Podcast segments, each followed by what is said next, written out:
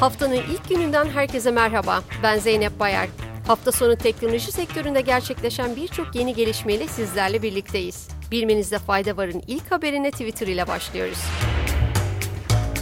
Twitter'ın kurucu ortağı Jack Dorsey, şirketin yeni sahibi Elon Musk'ın yüzlerce çalışanı işten çıkarmasından sonra şirketi çok hızlı büyüttüğü için özür diledi. ABD Menkul Kıymetler ve Borsa Komisyonu'na sunulan belgelere göre 30 Haziran 2013 itibarıyla sosyal medya şirketinin halka açılmasından kısa bir süre önce Twitter'ın yaklaşık 2000 çalışanı vardı. Geçen yılın sonunda şirket 7500'den fazla tam zamanlı çalışan bildirmişti.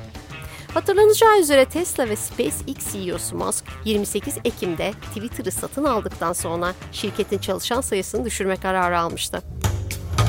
ABD'de teknoloji sektöründe işten çıkarma haberlerinin ardı arkası kesilmiyor.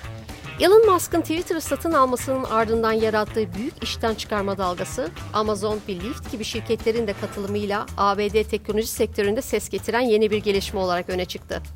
İşten çıkarma dalgasında son olarak gündemde Meta var. Şirketin bu hafta işten çıkarmalara başlayacağı belirtildi.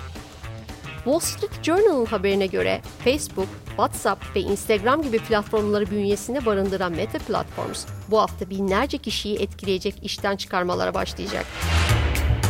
ABD'li e-ticaret devi Amazon, ekonomik görünüm nedeniyle kurumsal iş gücündeki pozisyonlar için işe alımlara ara verme kararı aldı. Amazon'un insan deneyimi ve teknolojiden sorumlu kıdemli başkan yardımcısı Beth Galetti, şirket çalışanlarına gönderdiği yazıda ekonomideki belirsizlik ve son birkaç yılda istihdam edilen kişi sayısı doğrultusunda kurumsal işe alımlara ara verilmesinin kararlaştırıldığını bildirdi. Diğer bir teknoloji haberiyle devam ediyoruz.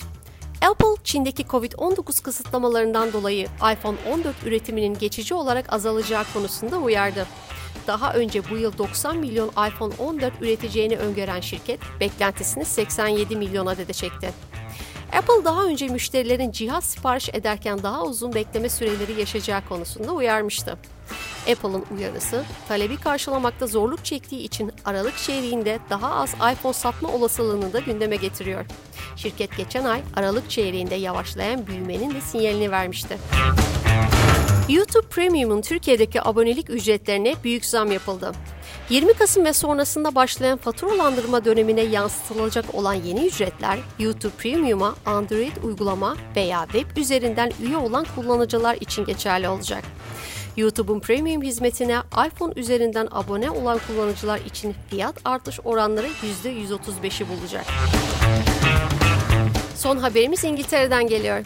Eski İngiltere Başbakanı Boris Johnson'ın anılarını yazacağı kitabın satışında büyük gelir kaybedeceği için başbakanlık adaylığını geri çektiği iddia edildi.